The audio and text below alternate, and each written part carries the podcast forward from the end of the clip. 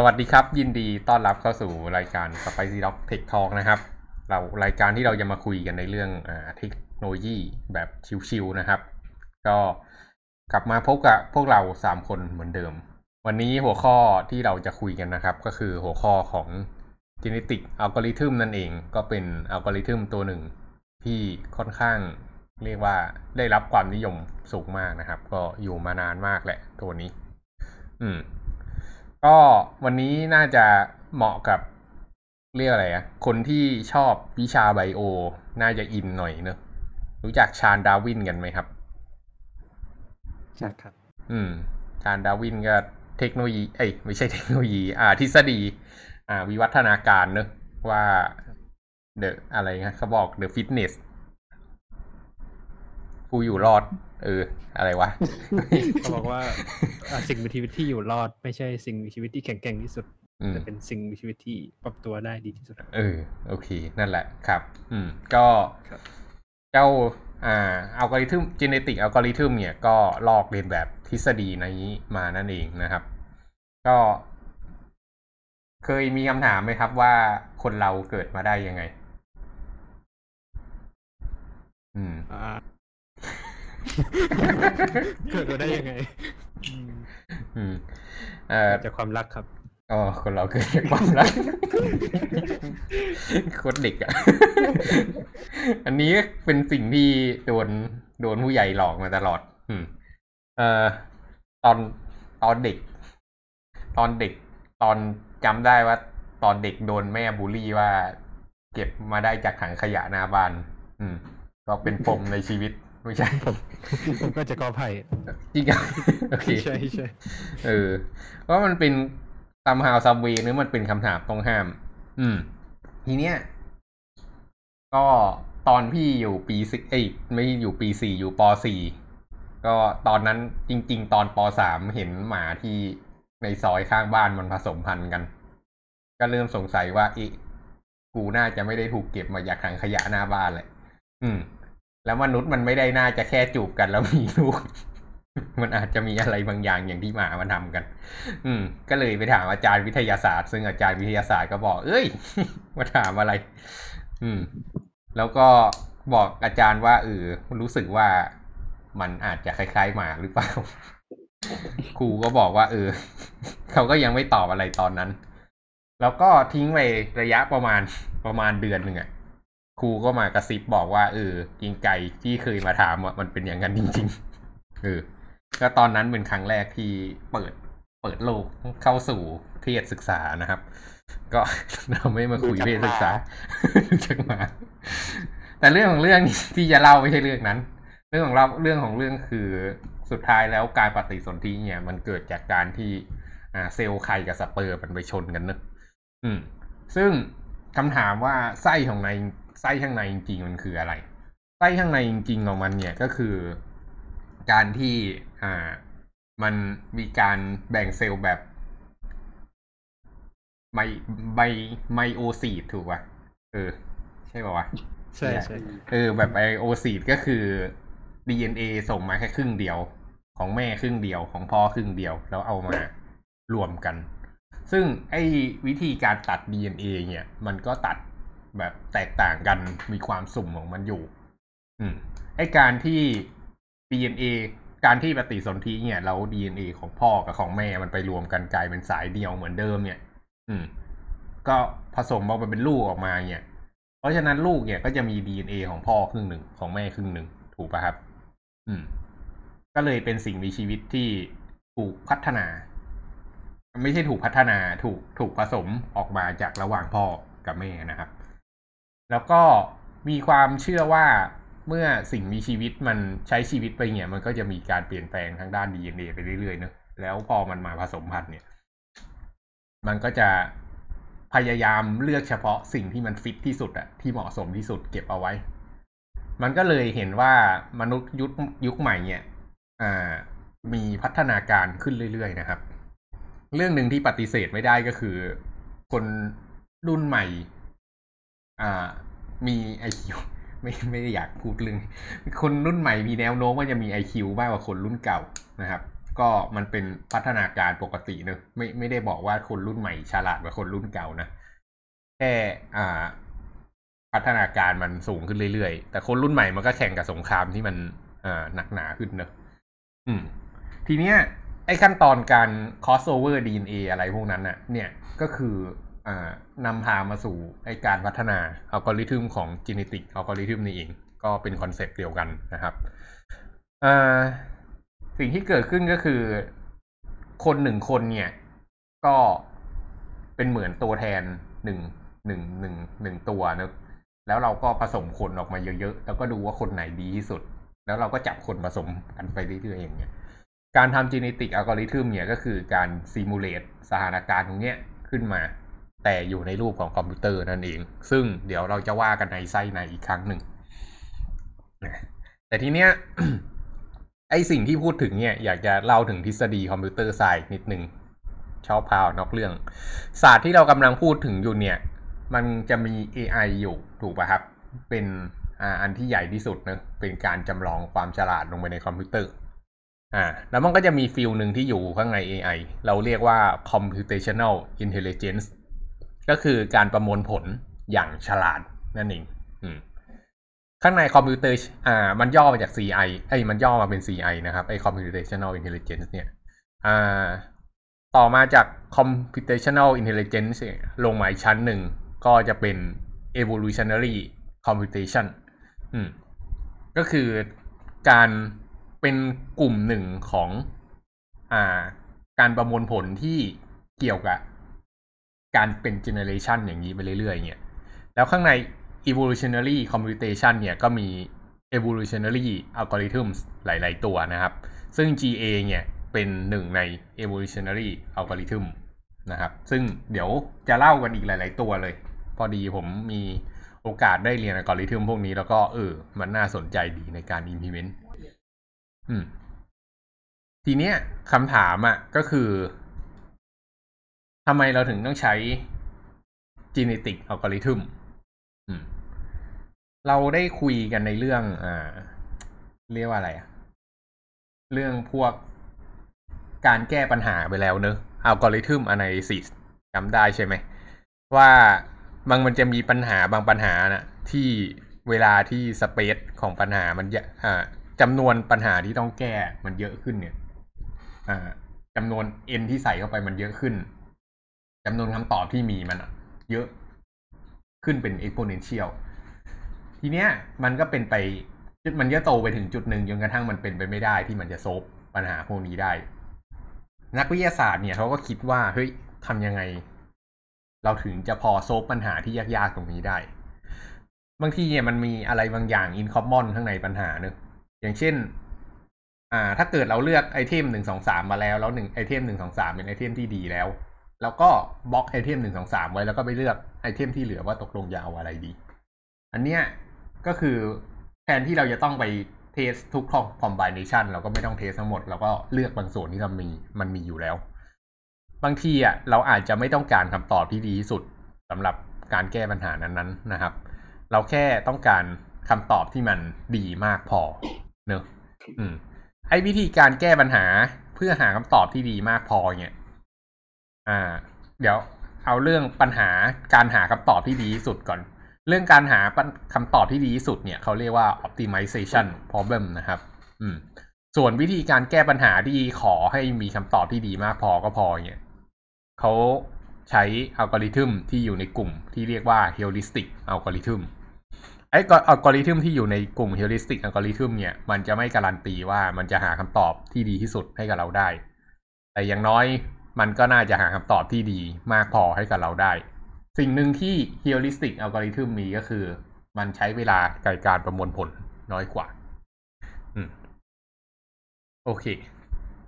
ทีนี้ลองมาดูโจทย์ โจทย์หนึ่งที่อ่าเขาชอบใช้ยกตัวอย่างอันนี้กันเนอะเขาเรียกว่าอ่า knapsack problem ครับ เคยรู้จักไหม อืม สมมุติ สมมุติเราเป็นโจร ไม่เอาสมมุติเราเป็นโจสมมุติเราเป็นอาลาดิน เออ สมมุติเราเป็นอาลาดินแล้วก็ลงไปอยู่ข้างในถ้ำที่มีตะเกียงวิเศษเนอะอืม ซึ่งไอในถ้ำนั้นก็มีสมบัติมากมายถูกป่ะครับ มีถ้วยทองมีเหรียญมีเพชรมีสร้อยหาเหวอะไรเต็มไปหมด แต่กระเป๋าของเราเนี่ยใส่ได้จำกัด อืมคำถามก็คือเราจะหยิบอะไรใส่มาในกระเป๋าเราบ้าง อืม อืมมิวกับนิวจะหยิบอะไรถ้าเกิดลงไปในถ้ำก็อืมคือคือเรารู้มูลค่าของนะครับหรือว่าก็พอรู้โดยประมาณ คิดว่าเพชรคิดว่าเพชรซับไฟร์พลอยทองอะไรพวกเนี้ย อะไรแพงกว่ากัน อืมน่าจะเป็นเพชรอืมแพงสุดอืมก็ ถ้าง่ายๆก็คือเลือกของที่แพงไปก่อนครับ อืม ครับ ของที่แพงและน้ำหนักน้อยเนอะก็จะได้คนให้ได้มากที่สุดอืมอืม ครับ โอเค ก็ก็คอนเซปต์ก็ประมาณนั้นนะครับ แต่ว่าบางทีเราอาจจะใส่ตัวแปรเพิ่มเข้าไปด้วยก็ได้นะ อาจจะใส่ตัวแปรว่าถ้าเกิดเราไปคนเพชรมาอาจจะทำให้เราขายยาก เราอาจจะแบกเพชรได้จำกัดอะไรพวกนี้ อะอันนั้นก็อาจจะเป็นตัวแปรที่ใส่ลงไป ถ้าเกิดเราแบกเพชรได้จำกัด เราก็จับเพชรให้เต็มแม็กก่อนถูกปะแล้วที่เหลือเราก็เลือกของที่มันแวลูลองลงมาใส่ลงมาเรื่อยๆ ให้มันเต็มกระเป๋าถูกปะครับ อืม แต่ประเด็นก็คือพอเราไปถึงตรงนั้นน่ะโอ้โหแม่งมันมีของเต็มไปหมดเลยเออทำยังไงเราถึงจะหยิบให้มัน optimize ที่สุดไงอืม เนี่ยเขาเรียกว่า knapsack problem นะครับ โดยหลักๆมันก็จะมีตัวแปรอยู่สองตัวแปรเนอะตัวแปรที่หนึ่งอะ ก็คือ value ของของ แต่ละชิ้นที่เราหยิบมาใส่ กับอีกตัวแปรหนึ่งก็คือน้ำหนักนะครับ น้ำหนักเนี่ยก็คือถือว่าเป็น constraint เนอะว่ากระเป๋าของเราแบกน้ำหนักได้จำกัดแค่เท่านี้ แล้วก็สุดท้ายแล้วของที่หยิบออกมาทั้งหมดนั่นแหละก็คือมูลค่ารวม อืม ก็นั่นแหละครับ อืม ทีเนี้ยไอ้เจ้าปัญหาเนี้ยก็เป็นหนึ่งในปัญหาที่เอามาแก้ได้เนอะซึ่งเดี๋ยวเราจะพาลงลึกกันต่อไป ทีเนี้ย อ่า มันก็ไม่ได้ อ่า มันคือตอนต้นมันก็ไม่ได้ไม่ไม่ได้ดูเยอะอะไรเนอะสมมติเรามีไอเทมแค่หนึ่งเนี่ยมันก็ไม่ต้องคิดมันก็หยิบแค่หนึ่งใช่ปะถ้ามีไอเทมสองก็หยิบสองมีไอเทมสามสมมติของกระเป๋าเราเก็บได้สามก็หยิบสามถ้ามีไอเทมสี่อะมันก็ combination เป็นสามแล้วใช่ปะครับ ก็อะไรนะเขาเรียกสี่เลือกสามใช่ปะถ้าเกิดไอเทมเป็นห้าก็ห้าเลือกสามถูกปะครับ ไอเทมเป็นหกก็หกเลือกสามถ้าเกิดคำนวณดูเนี่ย จะรู้ว่าไอ้ตัวเนี้ย มันเติบโตขึ้นแบบ exponential ถูกไหม อืม ก็ถ้าเกิดลองมีของสักหนึ่งร้อยชิ้น แล้วลองเลือกสามดู ก็ลองดูว่า combination มันเยอะขนาดไหนเนะอืมเวลาที่เราจะคำนวณทุกกรณีแบบ brute force เนี่ยคอมพิวเตอร์ก็อาจจะคำนวณไม่ไหวแหละ เชื่อว่าถ้าเกิดเป็นหนึ่งร้อยเลือกสามเนี่ย เจอแค่นี้เข้าไปอะ ก็อ่า ก็คำนวณกันเป็นปีล้วคอมพิวเตอร์ปกติอะมันไม่สามารถคิดได้นะครับ อืม ทีเนี้ย บางทีอะเออ เราก็ไม่ได้จำเป็นจะต้องหยิบของที่มันดีที่สุดมา เราแค่หยิบให้มันดีมากพอก็พอ เพราะว่าเวลาที่ใช้ในการประมวลผลก็มีมูลค่าเหมือนกันเนอะบางทีเราต้องเอามูลค่าไปแลกเอ้ยเราต้องเอาเวลาไปแลกทีเนี้ยมันก็เลยเป็นที่มาว่า โอเค ในเมื่ออย่างนั้นปุ๊บเราก็ต้องหากริทึมว่า เออ งั้นก็เลือกเอาที่มันดีมากพอก็แล้วกัน แต่ว่าจะเลือกยังไง อืม ทีนี้ก็จะมาเข้าในหมวดหมู่ของ อ่า เล่าในเรื่องของ genetic algorithm แหละ อืม โอเค ไปดูสไลด์กัน สไลด์อยู่ไหน โอเค ครับ อืม เห็นสไลด์ไหม อืม พี่แกปรีดคอร์ดด้วยนะมันจะได้เรียวอ๋อ โอเค ได้ได้ครับ สกรีนแชร์ Discord ครับ อืม ครับ โอเค เห็นแล้วเนอะอืม ครับ โอเคนะครับ อันนี้ก็คือชิ้นส่วนทั้งหมดของอ่าของของของของของ GA หรือ Genetic Algorithm นะครับ เริ่มจากส่วนที่เล็กที่สุดก่อน คืองี้ ส่วนที่เล็กที่สุดเนี่ย ก็คือตัวเลขหนึ่งตัว ปกติไอ้ตรงเนี้ยเดี๋ยวจะเล่าให้ฟังอีกทีมันเกิดจากอะไร แต่ว่าไอ้ตัวเลขหนึ่งตัวตรงเนี้ย ช่องหนึ่งช่องตรงเนี้ย เราเรียกมันว่าจีนอ่าหรือยีนนะครับ คนไทยเรียกว่ายีนใช่ไหม G E N E จีน ก็อะทีนี้มันเกิดจากอะไรคือ คือเคยเห็นโครโมโซมที่ขดเป็นเกลียวกันอยู่ใช่ป่ะครับ อืมไอตัวหนังสือหนึ่งตัว ตัวโครโมโซมมันมีตัวหนังสือกี่ตัวปะสี่ห้าตัวปะที่สลับกันไปสลับกันมา ไอตัวหนังสือหนึ่งสี่ตัว โอเค ไอตัวหนังสือหนึ่งตัวที่มันอยู่ข้างในโครโมโซมเนี่ย เราเรียกมันว่ายีนนะครับ อืม ก็คือยีนเนี่ยก็คือตัวหนังสือหนึ่งตัวตรงนั้น แล้วไอ้ยีนตรงเนี้ยประกอบหลาย ๆ อันขึ้นมาเนี่ย เราก็เรียกมันว่าโครโมโซมนะ อืม อันนี้ก็ คุณข้างหน้าน่าจะโอเค โครโมโซมเนี่ยก็เปรียบเสมือนคนหนึ่งคนก็ได้ ก็คือ เออ ก็เปรียบเสมือนคนหนึ่งคนนั่นแหละ แล้วทีเนี้ยข้างในนี้เราก็มี A หนึ่งถึง A สี่ถูกป่ะครับไอ A หนึ่งถึง A สี่รวมกันตรงเนี้ย เราเรียกว่าเป็น population นะครับ อืม อะสิ่งที่เกิดขึ้นก็คือ แต่ละคนที่อยู่ข้างในเนี้ยจะมีโครโมโซมที่ไม่เหมือนกัน อืม แล้วแต่ละคนที่มีโครโมโซมที่ไม่เหมือนกันเนี่ย มันก็จะมีความมีค่าฟิตเนสของแต่ละคนที่แตกต่างกัน ทีนี้มันมายังไงวะไอโครโมโซมพวกนี้ ไอวิธีการที่จะได้มาพึ่งซึ่งโครโมโซมพวกเนี้ยมันคือเขาเรียกว่ากระบวนการการ encoding นะครับอลองนึกถึงว่า เรามีไอเทมอยู่หกชิ้นนะครับ ไอเทมถ้าเกิดเป็นศูนย์ก็คือไม่เลือก ถ้าเกิดเป็นหนึ่งก็คือเลือก อ่า เป็น i หนึ่งถึง i หกก็ได้ อ่า ถ้าเกิดเป็น a หนึ่งเนี่ยก็คือไม่เลือกไอเทมอะไรเลย ถูกป่ะครับ ถ้าเกิดเป็น a สองเนี่ยก็คือเลือกไอเทมทุกอัน ถ้าเกิดเป็น a สามก็คือเลือกไอเทมที่หนึ่งสามห้าแล้วก็หกถ้าเกิดเป็น a สี่ก็จะเลือกไอเทมหนึ่งสองสี่ห้าอันนี้ get ปะครับ อืม อันนี้เขาเรียกว่าการ encoding อืม ทีเนี้ย มันก็จะมีอีกสิ่งหนึ่งนะครับ ที่มันจะเอามาหาประโยชน์ อ่า หามูลค่าของสิ่งสิ่งนี้ เราเรียกมันว่า fitness function อ่า fitness function ก็คือ f i t n e s s นะครับ ก็คือความความฟิตของแต่ละโครโมโซมเนี่ย อืม fitness function เนี่ย มันก็เอาไว้หาค่านั่นเองอตัวนึกตัวอย่างนะครับ อย่างเช่น เรามีไอเทมหนึ่งสองสามสี่ห้าหกเนี่ย ไอเทมหนึ่งมูลค่าหนึ่งไอเทมสองมูลค่าสองไอเทมสามมูลค่าสามไล่ไปเรื่อยๆ ถึงไอเทมหกมูลค่าหกเพราะฉะนั้นถ้าเกิดเราเลือก สมมุติเป็น A สี่เนี่ย เราเลือกไอเทมหนึ่งมา ก็ได้หนึ่งใช่ป่ะ บวกไอเทมสองก็เป็นสามบวกไอเทมสี่ก็เป็นเจ็ดบวกไอเทมห้าก็เป็นสิบสองเพราะฉะนั้นถ้าเกิดเอาไอ A สี่ไปเข้าฟิตเนสฟังก์ชัน เราจะได้สิบสองแต่ลองมาดูฝั่งตรงกันข้ามดูนะครับ ถ้าเกิดเป็น A หนึ่งมันไม่เลือกอะไรเลย มันก็ย่อมได้ศูนย์อยู่แล้วถูกปะ แต่ถ้าเกิดเป็น A สองเนี่ยก็จะได้หนึ่งบวกสองบวกสามบวกสี่บวกห้าบวกหกแต่ด้วยโจทย์ปกติอะเราจะไม่สามารถเลือกทุกไอเทมได้อยู่แล้ว ถ้าเกิดเราเลือกทุกไอเทมได้ มันก็ไม่ต้องคิดแล้ว มันก็รู้อยู่แล้วว่าเลือกไอเทมมันได้สูงสุด อ่า สิ่งที่มักจะเกิดขึ้นกับ A สองเนี่ยก็คือ อ่า A สองเนี่ย มันจะเข้าไปในเคสที่ใช้ไม่ได้ พอมันเข้าไปในเคสที่ใช้ไม่ได้ปุ๊บเนี่ย เราก็มักจะ penalize มัน อาจจะกำหนดค่าให้มันเป็นศูนย์หรืออาจจะเอาไปคูณ 0.1 หรือ 0.01 เพื่อให้ค่ามันเล็กนะครับ ไม่ให้มันชนะกับเคสที่มันเป็นไปได้ เพราะฉะนั้นหมายความว่าถ้าเกิดไอเทม A2 เนี่ยมันเป็นไปไม่ได้ใช่ปะแต่ A4 เป็นไปได้ เวลามันมาสู้กันเนี่ย เราก็จะเลือก A4 over A2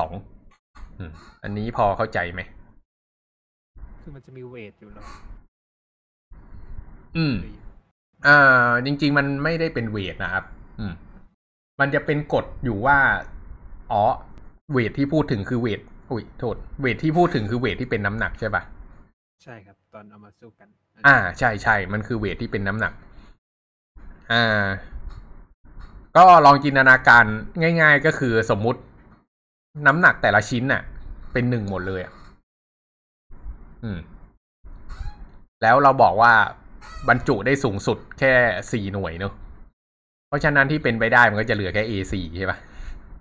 เอ้ยอ๋อ A4 กับ A3 ใช่ A4 กับ A3 ได้ทั้งคู่แต่ A2 เป็นไปไม่ได้ถูกปะครับ เมื่อไหร่ที่เราเช็คแล้วเนี่ย ดูว่าน้ำหนักที่มันอ่าใส่เข้ามาเนี่ยมัน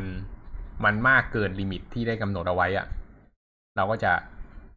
อ่า penalize มันว่าเป็นโครโมโซมที่พิกลพิการใช้งานไม่ได้จริง ออก get ไอเดียปะครับครับแล้วเราเจไม่นหมายถึงว่ามันจะคือเราสามารถกำหนดโอกาสให้เกิดโครโมโซมตัวนี้น้อยได้ถูกไหมอ่า จริง ๆ มันเป็นแค่ค่าหรือว่าเนมันจะโดนตัดทิ้ง มันจะโดนตัดทิ้งครับ eventually มันจะโดนตัดทิ้งเพราะมันเป็นเคสที่ใช้ไม่ได้ ความเป็นจริงกำหนดให้มันเป็นศูนย์ไปเลยก็ได้ อืม เราเจนออกมายังไงนะครับ ไอสามไอสี่เนี่ยอะแรนดอมครับอืมอืม ก็คือสมมุติเราจะกำหนด population สี่ตัวใช่ปะครับเราก็ให้มันแรนดอมออกมาเลย อืม ถูกบ้างผิดบ้างไม่เป็นไรใส่มาก่อน เดี๋ยวจะเล่าให้ฟังว่าทำไมมันถึงได้ แต่เราแรนดอมมาก่อน อืม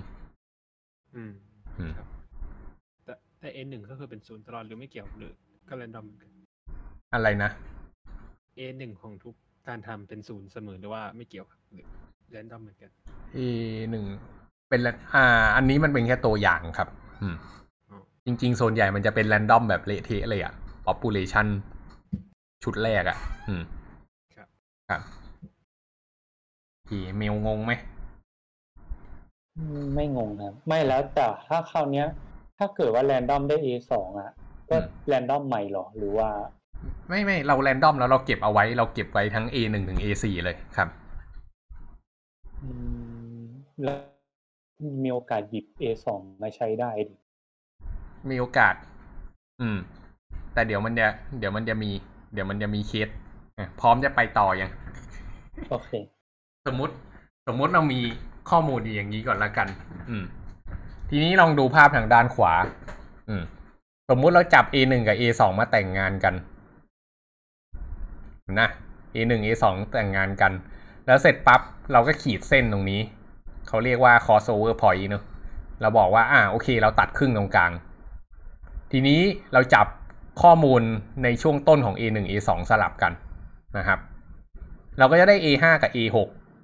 A ห้าเนี่ยมันเกิดจาก A สองช่วงต้น แล้วก็ A หนึ่งช่วงปลาย A หกเกิดจาก A หนึ่งช่วงต้น แล้วก็ A สองช่วงปลาย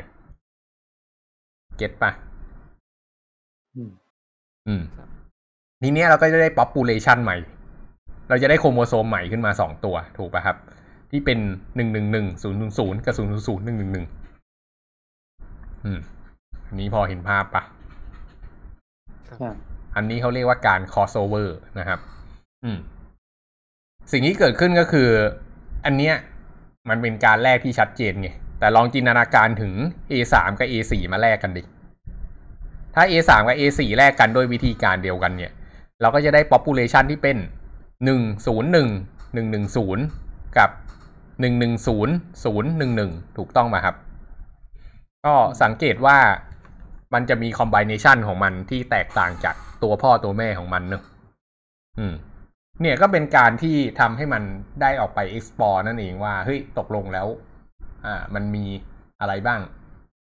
ที่มีความเป็นไปได้นะครับ แล้วก็ไอโครโมโซมแต่ละอันที่มันออกมาเนี่ยมันก็จะมีค่าฟิตเนสของมันในแต่ละตัว อืม อันนี้พอเข้าใจปะเข้าใจครับ อืม อะ ตอนนี้เรารู้ ค่าอ่าค่าครัฟิบตเนสนี่คืออะไรนะครับ ค่าฟิตเนสก็คือ value รวมของมูลค่า มันก็คือ มันก็คือค่าค่าของโครโมโซมนั้นๆน่ะ ก็คือ combine โครโมโซมนั้นน่ะ เป็นโครโมโซมที่ดีขนาดไหน อะเอาประมาณนี้ อืม ก็คือเราจะคิดมูลค่าของกับน้ำหนัก อย่างนี้รวมกันใช่ไหมครับน้ำหนักเนี่ย มันไม่ได้เป็นฟิตเนส น้ำหนักเป็นคอนส t r a i n อืม อืม แต่ว่าค่าฟิตเนสคือมูลค่าของ ครับ อืมโอเคโอเคป่ะ อืม ครับ อะ ออกมาทีนี้ สิ่งที่เกิดขึ้นข้างในอ่า genetic algorithm มันเป็นงี้ มันมีการ initialization ขึ้นมา การ initial การ initial การ initialization เนี่ยก็คือการกำหนดออกมาว่าตกลงไอ้ population ในเซตแรกเนี่ยเขาเรียกว่าอะไรวะ อ่าเดี๋ยวนะดูโพยแบบหนึ่งไอ้ population ในเซตแรกเนี่ยอ่ามี เขาเรียกอะไรอืม อืม หาไม่เจอ โอเค ก็ population ในเซตแรกเนี่ย ก็ random ออกมาเลย มันจะมี เราจะต้องเขียนฟังก์ชันตัวหนึ่งที่มันเอาไว้ generate อ่า new new new new new chromosome อะ อืม ซึ่งวิธีการที่ง่ายที่สุดก็คือการ random อย่างที่บอกไปนะครับ สมมติเราบอกว่าอ่า เราจะมี population ทั้งหมดหนึ่งร้อยตัว เราจะมีลูก อ่า ประชากรทั้งหมดหนึ่งร้อยโครโมโซมเนี่ยข้างใน population ของเรา อืม เราก็จะ random ออกมาเลย array หนึ่งร้อยชุด อืม อันนี้ก็ตรงไปตรงมาเนอะมันก็จะได้เลข random ออกมาเต็มไปหมดถูกป่ะครับ อืม ต่อมาสิ่งที่ต้องทำเนี่ยก็คือการทำการ selection การทำการ selection เนี่ยก็คือการเลือกออกมาว่าเราจะเอาใครมาผสมพันธุ์กับใคร อืม เรียกว่ามา crossover แล้วกัน อืม อ่า วิธีการ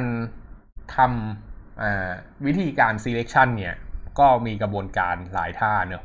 อย่างที่หนึ่งก็คือก็หยิบสุ่มออกมาเลยว่า โอเค เอาตัวที่ห้ากับเอาตัวที่เจ็ดสิบมาผสมกัน อืม แล้วก็ได้ผลออกมาเท่าไหร่ก็คำนวณออกไป อืม ทีเนี้ยอ่า มันก็จะมีวิธีอย่างเช่นการทำทัวร์นาเมนต์อีก อย่างเช่น หยิบมาสองตัวนะครับ ตัวไหนก็ได้ แล้วก็มาดูว่า ไอ้สองตัวที่ใส่ลงมาตรงนั้นน่ะ อ่า ไอ้สองตัวที่ใส่ตรงนั้นน่ะ มันตัวไหนดีกว่ากัน แล้วเราก็จะเลือกตัวที่ดีกว่า เก็บเอาไว้ก่อน จากนั้นเราก็เลือกมาอีกสองตัว แล้วก็เอามาแข่งกัน แล้วก็เลือกไอ้ตัวที่ดีที่สุดมาเก็บเอาไว้ เราจะได้ตัวที่สุดสรุปก็คือเราเลือกมาทั้งหมดสี่ตัวถูกปะแล้วก็เราก็จะเหลืออยู่สองตัวที่ดีกว่าอีกสองตัวนะครับ ทีเนี้ยเราก็จะเอาสองตัวเนี้ยมาผสมกัน เราจะได้เป็น offspring ออกมาเป็นอีกชุดหนึ่งอืมโอเค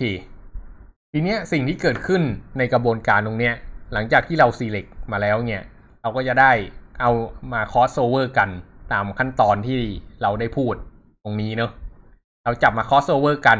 เสร็จปุ๊บไอ้ A5 กับ A6 A6 ที่มันได้ออกมาใหม่เนี่ยเราเรียกว่า offspring ก็คือ generation ลูกนั่นเอง อืม พอเราได้ generation ลูกออกมาเนี่ย อันเนี้ยก็คือสิ่งที่จะไปอยู่ข้างใน generation ต่อไป สิ่งที่เราต้องทำเนี่ยก็คือเราก็ทำ selection ไปเรื่อยๆ แล้วก็ crossover ไปเรื่อยๆ จนกระทั่ง offspring มันถึงจำนวนที่เราต้องการนะครับ อย่างเช่นเราบอกว่า population ของเรามี 100 ตัว เราก็จะ crossover จนกระทั่งเราได้ generation ลูก 100 ตัวโอเคปะแล้ว mutation คืออะไรเออเดี๋ยวกำลังจะเล่า mutation อยู่ แต่ว่า crossover นี่เข้าใจแล้วเนอะครับอืม โอเค ต่อมา รู้จักพวก mutant ไหม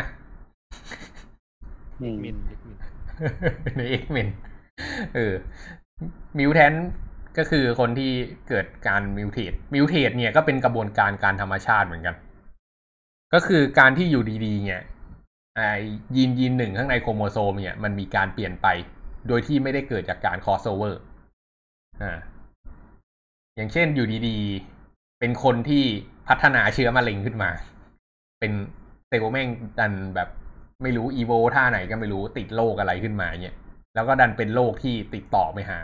ลูกหลานต่อไปเรื่อยๆ อันนี้ก็เป็นหนึ่งในการ mutate เหมือนกัน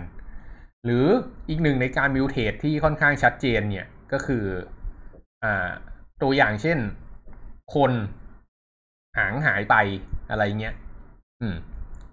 พอคนมันเติบโตขึ้นมาใช่ปะอ่า แต่ก่อนก็อาจจะมีหาง แล้วก็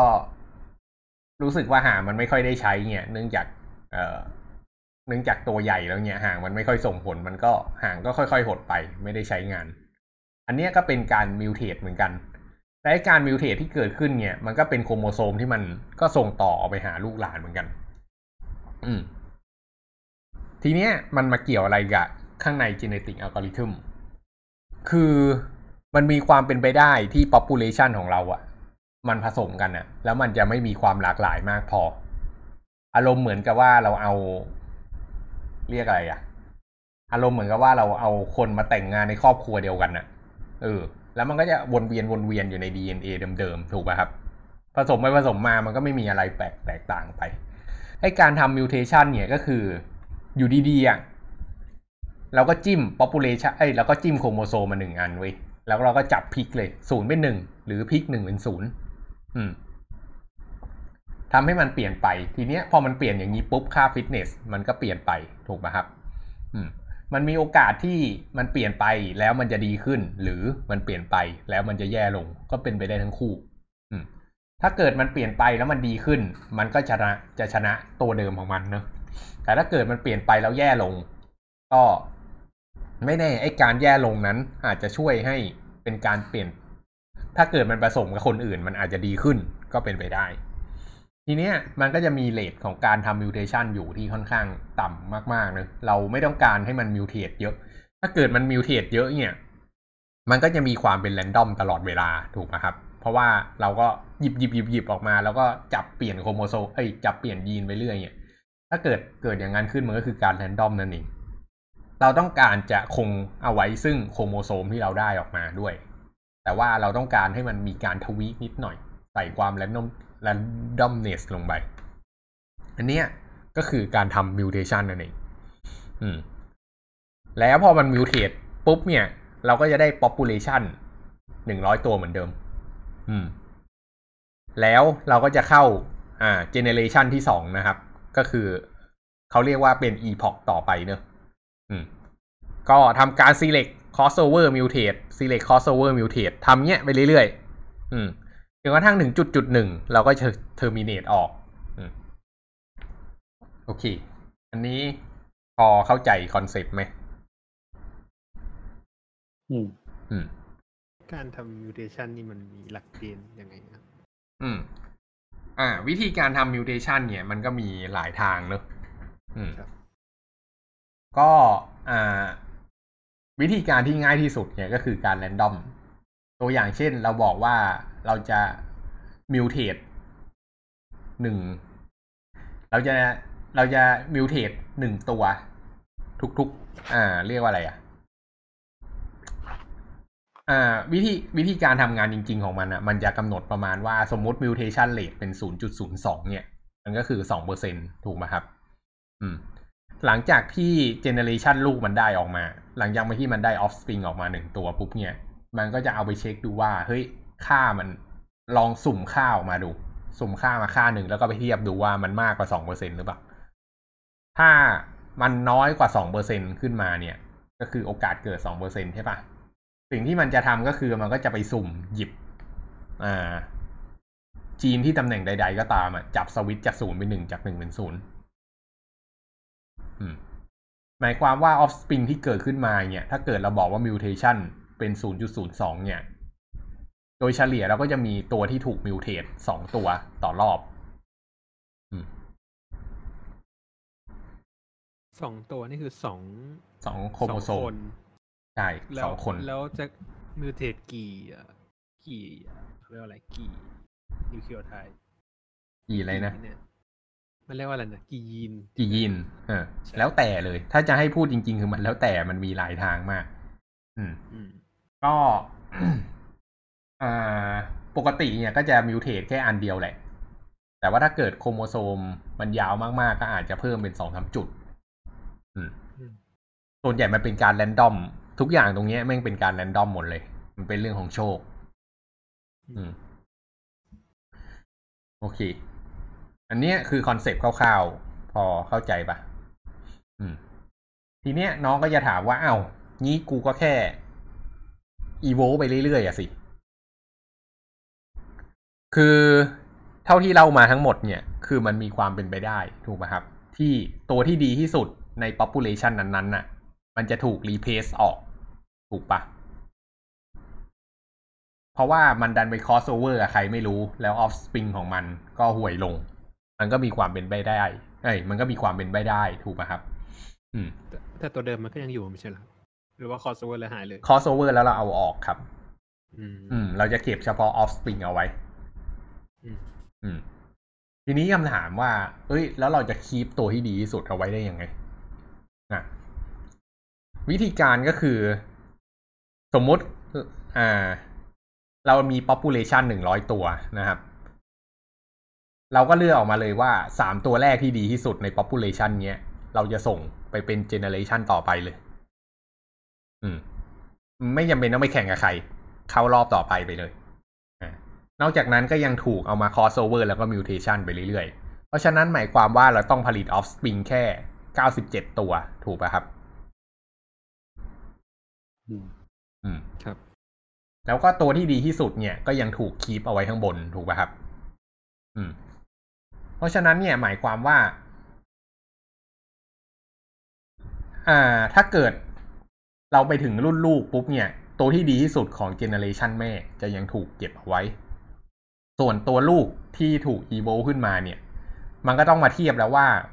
มันสู้ตัวจาก generation แม่ได้หรือเปล่า ถ้ามันสามารถสู้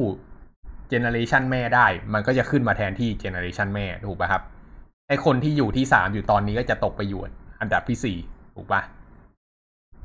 อืม ทีเนี้ย เวลาที่มันแข่งครั้งต่อไปเนี่ยสามอันดับแรกเนี่ย มันจะถูกส่งออกไปที่เจเนเรชันต่อไปเรื่อยๆ อืม เพราะฉะนั้นถ้าเกิดเราดูกราฟของค่าฟิตเนสที่ดีที่สุดของข้างใน population เนี่ย เราก็จะเห็นว่าค่าฟิตเนสเนี่ย มันจะสูงขึ้นเรื่อยๆ นะครับ เพราะว่าตัวที่ดีที่สุดมันถูกเก็บเอาไว้ อืม โอเคป่ะ ตอนที่เรา select อะเราหมายถึงว่า ตัวที่ select ไปแล้วอะมันจะไม่ถูก select อีกใช่ไหม select เอาไปทำ offspring อะอืม อ่า สิ่งที่เกิดขึ้นก็คือ แล้วแต่เราจะพัฒนา อืม ครับ อืม ก็เลือกก็ได้หรือไม่เลือกก็ได้ แต่การแต่งงานกับคนเดียวกันน่ะ สมมุติเอาตัวที่หนึ่งกับตัวที่สองเคยแต่งงานกันแล้วเนี่ย แล้วเราเอาตัวที่สองกับตัวที่หนึ่งมาแต่งงานกันอีกที อันเนี้ยเป็นสิ่งที่เปล่าประโยชน์ถูกไหมครับครับ อืม นอกจากว่าเราเลือก crossover point ที่มันแตกต่างกัน มันก็จะได้ลูกที่เป็นอีกแบบหนึ่งอืม ถ้าเกิดเรา random crossover point ด้วย อย่างเช่น อันเนี้ยมัน crossover point อยู่ตรงกลางใช่ปะ เกิดเรา random crossover point อยู่ตำแหน่งต้นตรงเนี้ย มันก็จะแตกต่างกันและ มันก็จะมีความเป็นพ่อหรือเป็นแม่มากกว่ากัน ใช่ปะถ้าเกิดเราเลือกคู่เดิมมาแต่งงานกันด้วยวิธีการเนี้ย ก็เป็นไปได้ว่า offspring ที่ออกมาสี่ตัวที่เกิดขึ้นเนี่ย ก็จะมีค่าฟิตเนสไม่เท่ากันสักตัวเลยถูกปะครับ ถ้าเกิดเป็นอย่างเงี้ยหมายความว่าก็เป็นไปได้ว่าเราจะเลือกตัวเดิมก็ได้ มันขึ้นอยู่กับวิธีการตัด ไอตัว crossover ตรงเนี้ยซึ่งไอ crossover ที่เราตัด crossover point ตรงเนี้ย มันก็ไม่ได้จำเป็นที่จะต้องตัดเส้นเดียวเสมอไปนะ ถ้าเกิดยีนเรายาวๆขึ้นมาเนี่ย เราอาจจะตัดสองสามจุดก็เป็นไปได้ สลับกันไปสลับกันมา อันที่หนึ่งของแม่ อันที่สองของพ่อ อันที่สามของแม่ อันที่สี่ของพ่ออะไรเงี้ย อืม crossover point ก็สามารถ random ได้เหมือนกัน พอเห็นภาพปะ ครับ อืม โอ้ยอ่า นั่นแหละ อืม ทีเนี้ย อ่า กลับมาที่ไอ้วิธีการเลือกคนที่ดีที่สุดมาไว้ข้างบน ไม่ใช่คนที่ดีที่สุดเอ่อตัวที่ฟิตที่สุดนะครับ อ่า ไอ้วิธีการที่เราเลือกตัวที่ฟิตที่สุดเนี่ย เขาเรียกว่า elitism อืม ก็คือเอาพวก elite เอามาไว้ข้างบนสุด อะอันต่อมาที่เราทำนะครับก็คือ population ที่ห่วยที่สุดเนี่ย บางทีเราก็จะไม่เอาไปใน generation ต่อไป อืม บางทีเนี่ย เราอาจจะจับทั้งลูกทั้ง generation เดิมเนี่ย เอามาซอสกันเลย แล้วก็ไล่เรียงเลย ตั้งแต่ดีที่สุดไปถึงแย่ที่สุด แล้วปรากฏว่าคนพบว่ามันเกินอ่าหนึ่งร้อยถูกปะแล้วก็ตัดไอ้พวกเกินหนึ่งร้อยออกไปทิ้งไปดื้อๆอย่างนั้นนะอืม วิธีการนี้ก็คือทำให้มันอ่าเรียกว่าอะไรอะทำให้ภาพรวมของ population น่ะก็เป็นประชากรที่ดีขึ้นเรื่อยๆแต่ปัญหาอย่างหนึ่งของการทำอย่างเงี้ยก็คือมันทำให้ความหลากหลายของ DNA อะของของโครโมโซมมันต่างมันมันมันต่ำลงเนอะเพราะว่ามันก็มีความเป็นไปได้ที่โครโมโซมเดิมๆเนี่ย อ่ามันจะไอ้โครโมโซมที่ฟิตเนสสูงๆมันจะมีค่าเดิมๆ มันก็จะผสมกันเองอารมณ์เหมือนแต่งงานกันเองอีกแล้ว อืมทีเนี้ยมันก็จะมีคอนเซปต์อีกคอนเซปต์หนึ่งซึ่งไม่แน่ใจว่ามันมันมีชื่อหรือเปล่านะ ก็คือ เราอาจจะเหลือช่องไว้สักสิบช่องอะ่ะ อาจจะสิบเปอร์เซ็นของ population ทั้งหมด เราจับแรนดอมใหม่ให้หมดเลย อันนี้ถึงถือเป็นประชากรประเภทใหม่ที่เข้ามาในระบบโดยที่ไม่สนใจฟิตเนสของมันเลย เพื่อที่ว่าเราจะจับมันมาผสมกับไอ้ตัวเดิมๆที่มีอยู่แล้ว แล้วเผื่อว่ามันจะโชคดี ดีกว่าตัวเดิมที่มีอยู่อืมอันเนี้ยมันก็จะเป็นคอนเซปต์ของความแรนดอมที่เพิ่มขึ้นมา เพื่อทำให้อัลกอริทึมของเราอะไม่ไปติดสิ่งที่เรียกว่า local optima อืมรู้จัก local optima ไหมครับ อืม ครับเมลรู้จักปะไม่รู้ครับ อืม อ่า โอเค ลองจินตนาการว่าเรามีภูเขาหลายๆลูกอะครับ ภูเขามันก็จะขึ้นขึ้นลงลงถูกป่ะครับ อืม เวลาที่สมมติ สมมติว่าเราเป็น อ่า เรียกว่าอะไรอะสมมติว่าเราเป็นคนสักคนหนึ่งเนี่ย แต่ว่าสายตาเราสั้นมาก เรามองไม่เห็นยอดเขาว่าเขาไหนสูงที่สุดอะเราก็จะทดลองปีนเขาไป ขึ้นไปถูกป่ะครับ อืมปีนขึ้นไปเรื่อยๆ มันก็ค่อยๆ สูงขึ้นเรื่อยๆ มันก็โอเคถูกปะจนกระทั่งเราไปถึงยอดเขา พอไปถึงยอดเขาเนี่ย มันก็คือจุดสูงสุดของเขาเขานั้น อืม แต่ประเด็นก็คือ เราก็มองไม่เห็นว่าความเป็นจริงแล้วภูเขาไหนมันสูงที่สุดกันแน่ อืม ความเป็นจริงเราอาจจะเลือกขึ้นภูเขาผิดมาตั้งแต่ต้น อืม ไอ้ภูเขาที่สูงที่สุดข้างในสนามตรงนั้นน่ะ เราเรียกว่าจุดออ t ติมัมหรือจุด global optimum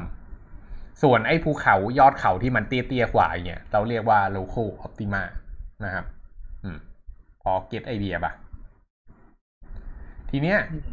ประเด็นก็คือคำถามก็คือถ้าเกิดเราขึ้นภูเขาผิดลูกมาแล้ว เราจะทำยังไง อืม คือโดยสถานะปกติของคนน่ะ ขึ้นภูเขาผิดลูก แม่งก็ต้องเดินลงเขาไปขึ้นลูกใหม่ใช่ปะ สุ่มอย่างนี้ไปเรื่อยๆ อันนั้นมันเป็นการ brute force แต่พอเป็นคอมพิวเตอร์ไม่จำเป็นต้องเป็นอย่างนั้นไง เป็นคอมพิวเตอร์เราก็แค่สั่งให้คนอื่นน่ะ กระโดดไปที่เขาลูกอื่นได้เลย อืม ทีเนี้ยสิ่งที่เกิดขึ้นก็คือ เวลา DNA มันหน้าตาคล้ายๆกันนะครับ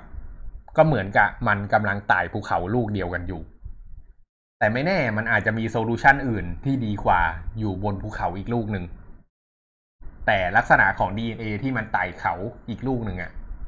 อ่ามันจะมีความแตกต่างกันไปอย่างสิ้นเชิงอืมพอเก็ตไอเดียไหมอืมงงอะคือ DNA เดียวกันแล้วยังไงอะเพราะ DNA ที่มันคล้ายๆกันเนี่ย สมมุติมันมี เรามีอ่าไม่มีตัวอย่างด้วย สมมุติเรามี อ่าหนึ่งหนึ่งศูนย์หนึ่งกันหนึ่งหนึ่งหนึ่งศูนย์เนี่ยมันลักษณะมันคล้ายกันถูกไหมครับหนึ่งหนึ่งศูนย์หนึ่งกับหนึ่งหนึ่งหนึ่งศูนย์อืมอืม มันก็มันก็คือ DNA ที่เลือกอ่าไอเทมชิ้นที่หนึ่งชิ้นที่สองเหมือนกันไงอืม ทีเนี้ย คนที่จะแตกต่างกันนะก็คือ DNA ที่ไม่เลือกชิ้นที่หนึ่งกับชิ้นที่สองแต่เลือกชิ้นที่สามกับชิ้นที่สี่ก็คือศูนย์ศูนย์หนึ่งหนึ่ง ซึ่งความเป็นจริงอะชิ้นที่หนึ่งกับชิ้นที่สองเลือก อาจจะได้ค่าค่าหนึ่งชิ้นที่สามกับชิ้นที่สี่เลือกก็อาจจะได้ค่าอีกค่าหนึ่งซึ่งมันเยอะเหมือนกัน แต่ว่าเราอาจจะไม่สามารถเลือกชิ้นที่สามและชิ้นที่สี่บวกกับชิ้นที่หนึ่งหรือชิ้นที่สองได้ไงเพราะว่าน้ำหนักมันเกิน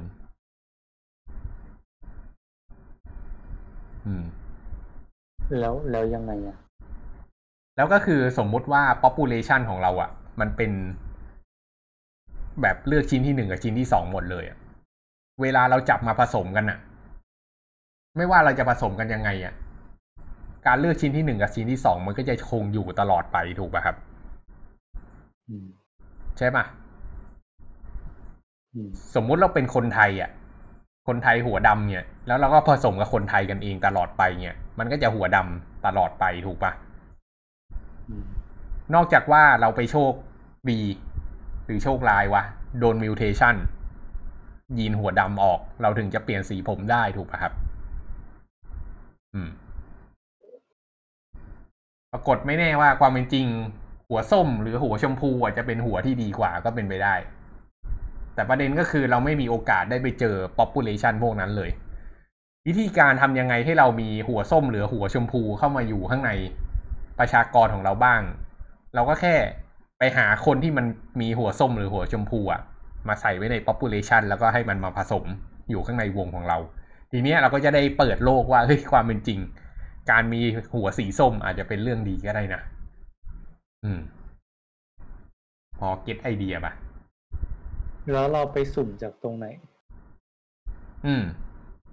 เราก็จะอาจจะสุ่มจากตอนที่ อ่า เรากำลังสร้างเจเนอเรชันใหม่เนี่ยแหละ ตัวอย่างเช่นเรามีโครโมโซมหนึ่งร้อยตัวนะครับ เราเลือก elite มาสามละถูกปะอืมเสร็จแล้ว เราจับ crossover ให้ได้แปดสิบเจ็ดตัว ก็จะรวมเป็นเก้าสิบถูกปะครับอ่าถามว่าอีกสิบทำอะไร อีกสิบเรา random ใหม่หมดเลย จาก population เดิม ไม่ได้จาก population เดิมใช้อัลกอริทึม ใช้อัลกอริทึม initialization เนี่ย ก็คือแรนดอมใหม่เลยอะเพราะฉะนั้นสิบตัวเนี่ย มันจะเป็นสิบตัวที่แบบไม่ได้เกี่ยวอะไรกับการ cross server ประชากรที่มีอยู่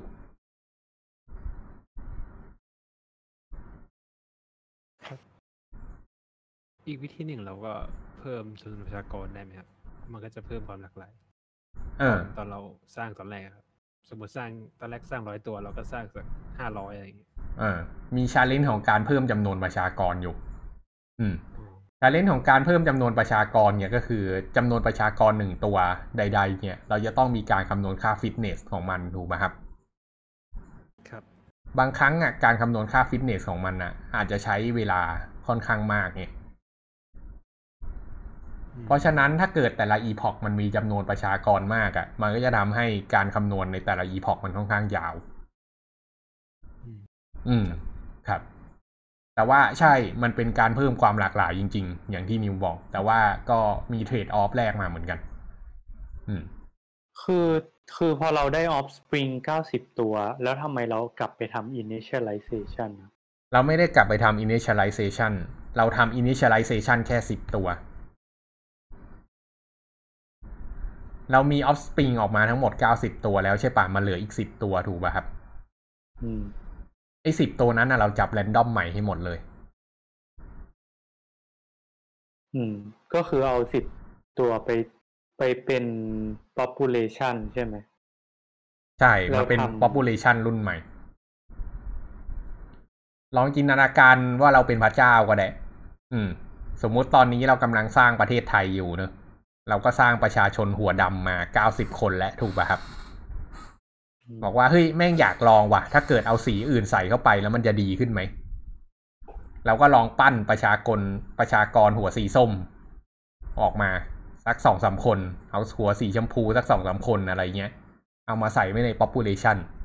แล้วก็รอดูว่าถ้าเกิดมันผสมพันธุ์กันใน generation ต่อไปแล้วจะเป็นไงบ้าง สิ่งที่เกิดขึ้นหลังจากที่มันเข้าไปถึง generation ต่อไป พอมันไป crossover เนี่ย มันก็จะเกิดยีนหัวสีส้มเนี่ย ถูกส่งไปในรุ่นต่อไปเรื่อยๆ ถูกป่ะครับ อืม งั้นถ้าอย่างนั้นนะถ้าเราต้องการ off เพิ่มไออีกสิบคนใช่ไหมอืม เราก็หยิบจาก ไม่จำเป็นต้องเอาหัวหัวสีส้มสิบคน ก็เอาหัวสีส้มยี่สิบมาหาออฟสปริงสิบคนก็ได้ปะ ก็เป็นไปได้ ก็เป็นไปได้ทางนั้น อืม ก็คือไม่จำเป็นต้องเริ่มที่สิบใช่ไหมก็คือไม่เริ่มไม่กี่จำเป็นคนก็ได้จะยี่สิบก็ได้จะสามสิบก็ได้แล้วแต่ อืม อืม แต่ยิ่งเลือกมากอะ่ะ โอกาสความสุ่ม ความความสุ่มอะ่ะ มันก็จะสูงขึ้นไงอืม แล้วไอ้ไอ้คนที่แบบรู้อยู่แล้วว่ามันดีมันก็จะค่อย มันก็จะลดลงถูกปะ เพราะว่าไอ้คนที่มันอยู่รอดจากการคอสโอเวอร์มาเนี่ยมันคือมันเป็นประชากรที่ถูกเลือกมาแล้วอะว่ามันดี เพราะว่าเราซอสมาแล้วว่าไอ้พวกเนี้ยดี แต่ว่าไอ้พวกสุ่มมาใหม่เนี่ย มันมักจะเป็นพวกอิเล็กเคขาที่มันเพิ่งเริ่มมา เราแค่หวังยีนบางส่วนของมันน่ะมาผสมกับประชากรเก่า แล้วปรากฏว่าทำให้ประชากรเก่ามันดีขึ้น อืม อืม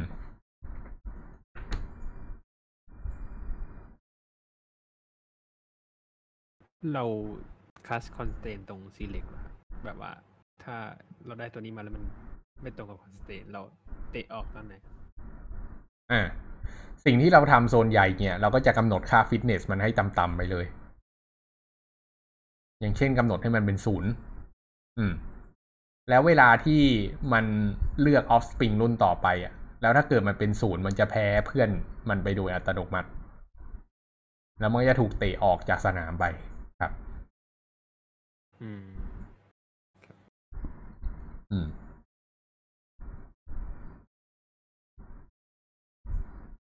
แล้วอย่างนี้มันจะไปจบตอนไหน อืม อ่า อ่า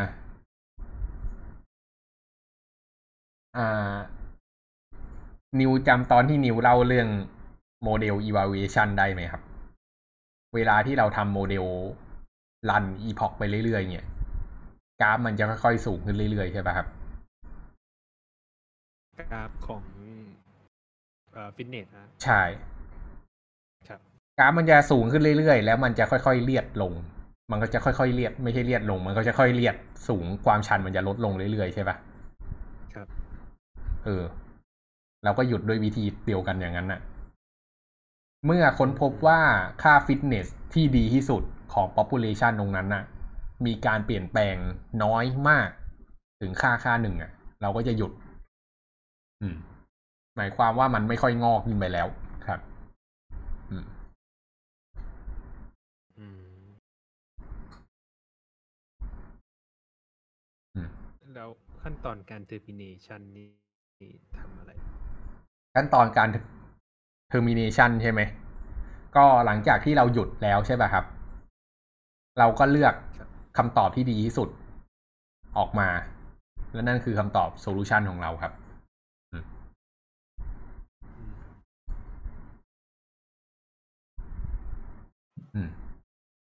เพราะฉะนั้นสมมุติว่า population ของเราหนึ่งร้อยตัว เรารันไปหนึ่งพัน epoch ใช่ไหมพัน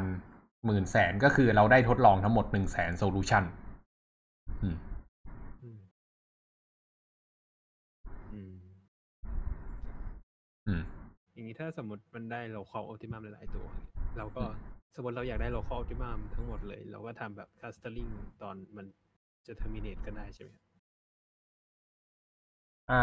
เราจะอยากได้ local optimum ไปไอ้ย local optima ไปทำไมนะเพื่อเราต้องการแบบอยากได้กราฟของ solution ว่า solution มันแนวโน้มกราฟมันก็ก็ก็ทำได้ก็ดู ก็ดูความ local optima ของมัน แต่ส่วนใหญ่อะเราจะแค่คีปตัวที่ดีที่สุดของแต่ละ population เอาไว้ เพราะสุดสุดท้ายเราเลือกมาตัวเดียวอยู่แล้วแต่สิ่งที่เราทำก็คือเราพยายามไม่ให้มันตก local optima มากกว่า เราเลยพยายามใส่ randomness เข้าไป อืมทีนี้มันก็จูนได้ randomness ช่วงแรก ๆ อาจจะน้อย แล้วช่วงหลัง ๆ อาจจะมาก ก็ได้ หรือช่วงแรกๆอาจจะมากแล้วค่อย ๆ น้อยลงก็ได้ ก็ขึ้นอยู่กับว่าอยากจะให้มัน random ช่วงแรกมาก หรือ random ช่วงแรกน้อยอะไรเงี้ยครับ อืม มันเป็นมันแบบมันเขียนได้อิสระหมดเลยอะแล้วสิ่งที่เกิดขึ้นก็คือวิธีการกำหนดแต่ละอย่างพารามิเตอร์ต่างๆ mutation ที่เยอะขึ้น crossover ที่เยอะขึ้นอะไรพวกเนี้ยหรือน้อยลงเนี่ย มันทำให้ความเร็วในการหาคำตอบที่ดีที่สุดมันแตกต่างกัน มันเลยเป็น field research ที่มีการ เอามาเขียน paper กันแบบเยอะมากอะ่ะ ถ้าเกิดไปหาคำว่า genetic algorithm ข้างบนพวกอ่าวารสารวิชาการอะไรพวกเนี้ย โหจะเห็นแบบมีเอามาใช้งานเยอะมหาศาลมากจริงๆ เพราะว่ามันแบบ optimize ได้เต็มไปหมดเลย อืม อืมเค มีอะไรอีกไหม ข้อเสียมันคืออะไร เมื่อไหร่ที่เราไม่ควรใช้อันนี้ อืม อ่า เมื่อไหร่ที่เราไม่ควรใช้อันนี้ เรื่องแรกเลยก็คือ ถ้าเราไม่สามารถ encode ข้อมูลให้มันอยู่ในรูปแบบนี้ได้ มันก็จบแหละถูกปะอืม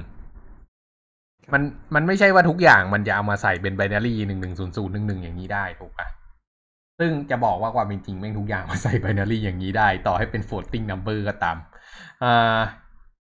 ความเป็นจริงก็คือถ้าเกิดมันเป็น continuous value อะเราก็สามารถเอามา represent encoding อย่างนี้ได้เหมือนกันนะ มันก็มีคนทำเอาพวก continuous เนี่ยมาใส่ไว้ข้างใน genetic algorithm แต่วิธีการกระโดดมันจะไม่ค่อยดีเท่าไหร่ อืม เวลาที่เป็นพวก continuous value อะไรพวกนี้มันจะมีอัลกอริทึมตัวอื่น ซึ่งเดี๋ยวเดี๋ยวเดี๋ยวจะมีให้พูดเล่าให้ฟังในตอนต่อๆไปเนอะว่าถ้าเกิดจะโซฟแบบที่เป็น continuous value ใช้ตัวไหนดี อืม แต่เรื่องของเรื่องเนี่ยก็คือพอมันไม่สามารถ encode ได้อย่างดีมากพอเนี่ยมันมันจะกระโดดมันไม่ค่อยดีอะมันถ้าเกิดเป็นอย่างอ่า GA ใช้เนี่ย มันจะกระโดดข้ามไปข้ามมาเนี่ย ลองจินตนาการว่าถ้าเกิดไอ้ค่าโครโมโซมพวกเนี้ยมันเก็บเป็นค่าจริงๆอะอย่างเช่น อ่า เป็นเลขฐานสองเนี่ย ถ้าเกิดมันไปพลิกหลักแรกอะ ก็คือมันเป็นการพลิกระดับแบบหลักใหญ่เลยถูกปะละ่ะ มันไม่สามารถค่อยๆไต่ทีละน้อย ถ้ามันจะไต่ทีละน้อยเนี่ยก็คือมันต้องไต่จากข้างหลังใช่ไหมครับ อันนี้ก็คือเริ่มไม่เหมาะแหละ อืม เพราะฉะนั้นมันเลยเอามาแก้โจทย์ discrete ค่อนข้างจะเหมาะสมกว่าเนอะ จทย์ที่แบบพวกเป็น scheduling เงี้ย scheduling นี่ใช้ GA ดีมากเลยนะ scheduling ก็คือแบบสมมุติเรามีอ่า ส่วนใหญ่เขาชอบเอามาแก้นี่กันนะโจทย์จัดเวรพยาบาลอะในโรงพยาบาลนี่การจัดเวรพยาบาลนี่เป็นเรื่องเป็นราวมากเลยนะครับ เพราะว่าพยาบาลต้องเข้าเป็นกะเนอะแล้วจะเอาคนไหนเข้าเมื่อไหร่อะไรพวกเนี้ยทำยังไงให้เหมาะสมที่สุดอะเราก็กำหนดออกมาว่าค่าฟิตเนส เวลาจับคนนี้ไปใส่ตรงนี้จะเป็นเท่าไหร่อะไรเงี้ยแล้วก็ เป็นสเกจดูออกมาเลย แล้วก็ให้ GA มันรันไปเรื่อยๆ มันก็จะได้โซลูชันที่ดีที่สุดออกมา อืม ทีนี้อีกอันหนึ่งที่ GA จะไม่สามารถใช้ได้ก็คือ ถ้าเราต้องการคำตอบที่ดีที่สุด exact ร้อยเปอร์เซ็นเนี่ย GA ก็ไม่เหมาะเหมือนกัน เพราะว่า GA เป็น heuristic algorithm อืม มันไม่การันตีว่ามันจะได้คำตอบที่ดีที่สุดออกมา ถ้าเกิดอยากได้คำตอบที่ดีที่สุดให้ไปปูดฟอร์ซะถ้าเป็นกรณีอย่างนั้น อืมโอเคมีคำถามอีกไหม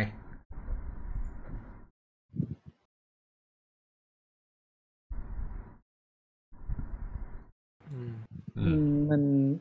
เอาไปใช้จัดเวรพยาบาลใช่ไหม อืม คือหมายถึงว่า ถ้าจะเอาไป implement อย่างเงี้ยอืม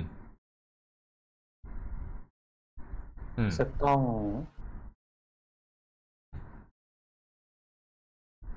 มันจะต้องทำไงให้แบบหนึ่งโครโมโซมเป็นหนึ่งคนเนี่ยหรออ่าโอเค เราไม่ให้หนึ่งโครโมโซมเป็นหนึ่งคน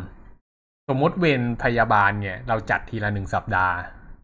โอเคปะอืม หรือ อะเป็นหนึ่งสัปดาห์ก็แล้วกันง่ายง่ายสุด อืม ทีเนี้ย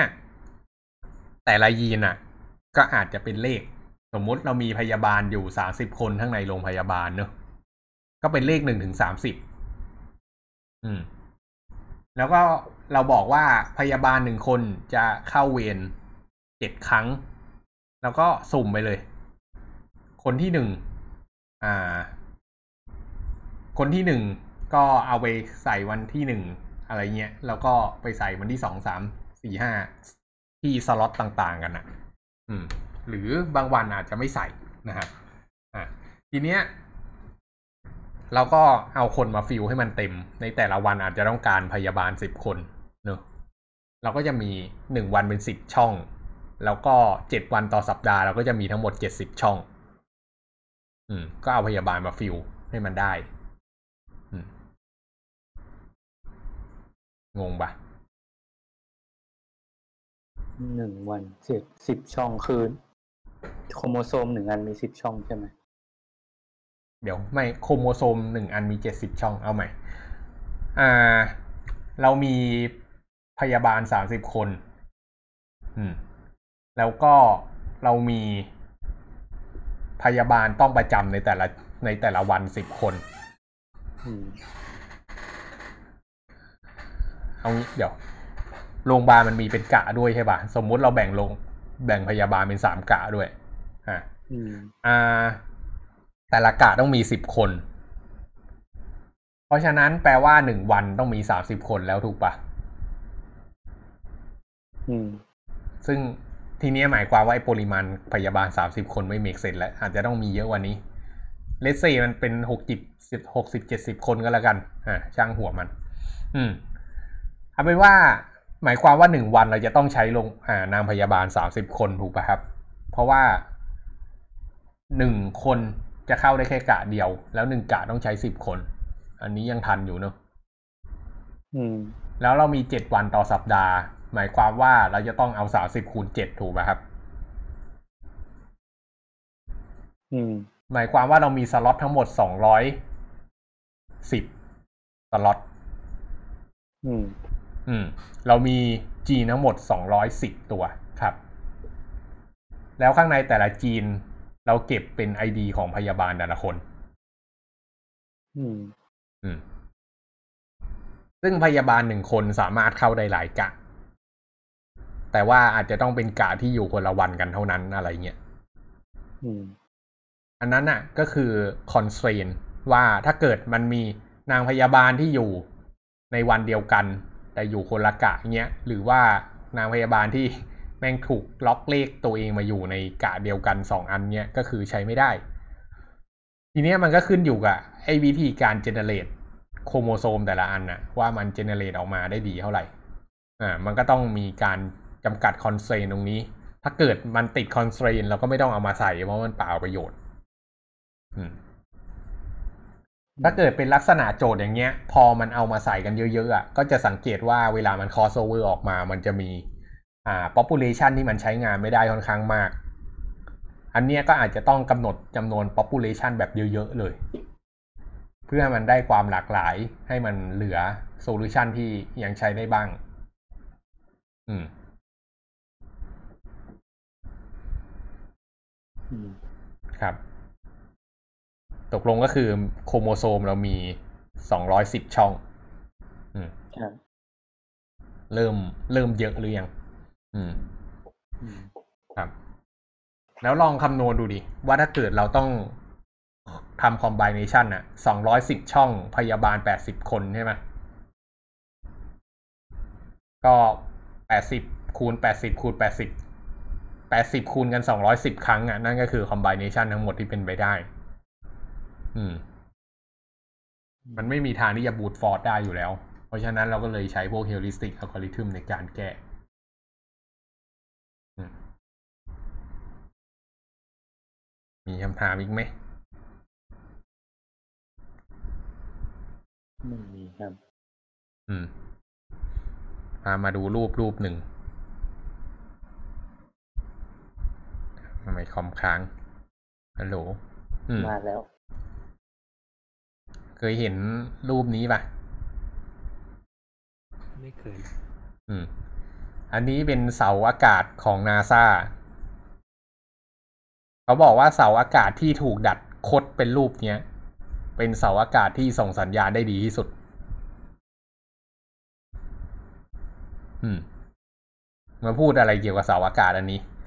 สิ่งที่จะบอกก็คือไอ้วิธีการออกแบบวิธีการคดตรงเนี้ยของเสาอากาศอะ เกิดจากการรัน GA เว้ยอืมอืม ครับ แล้วก็เขาลองเขียนอัลกอริทึมให้มันดัดเสาอากาศดูอะแล้วก็ดูว่าแต่ละอัลกอริทึมวิธีการดัดที่แตกต่างกันเนี่ย มันจะมีส่งผลยังไงต่อการส่งสัญญาณเนอะแล้วก็รันไปรันมาก็ค้นพบว่าเออถ้าเกิดดัดเสาอากาศเป็นรูปเนี้ยจะทำให้ส่งสัญญาณออกมาได้ดีที่สุด ถามว่าเสาอากาศเพี้ยนๆแบบนี้ คนแม่งจะคิดได้ไหมว่าต้องดัดรูปนี้ไม่มีทางอะ่ะก็ใช้คอมพิวเตอร์รัน อันนี้ก็คือหนึ่งในผลงานที่เราเอา AI มาใช้ในการโซฟปัญหาในโลกความเป็นจริงครับ โอเค มีคำถามอะไรอีกไหม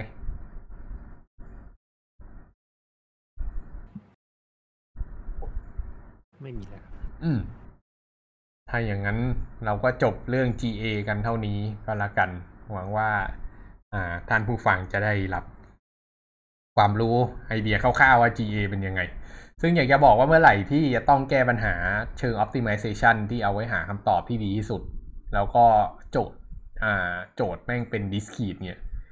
แล้วยังคิดไม่ออกว่าใช้อะไรดี ก็ลองมามอง GA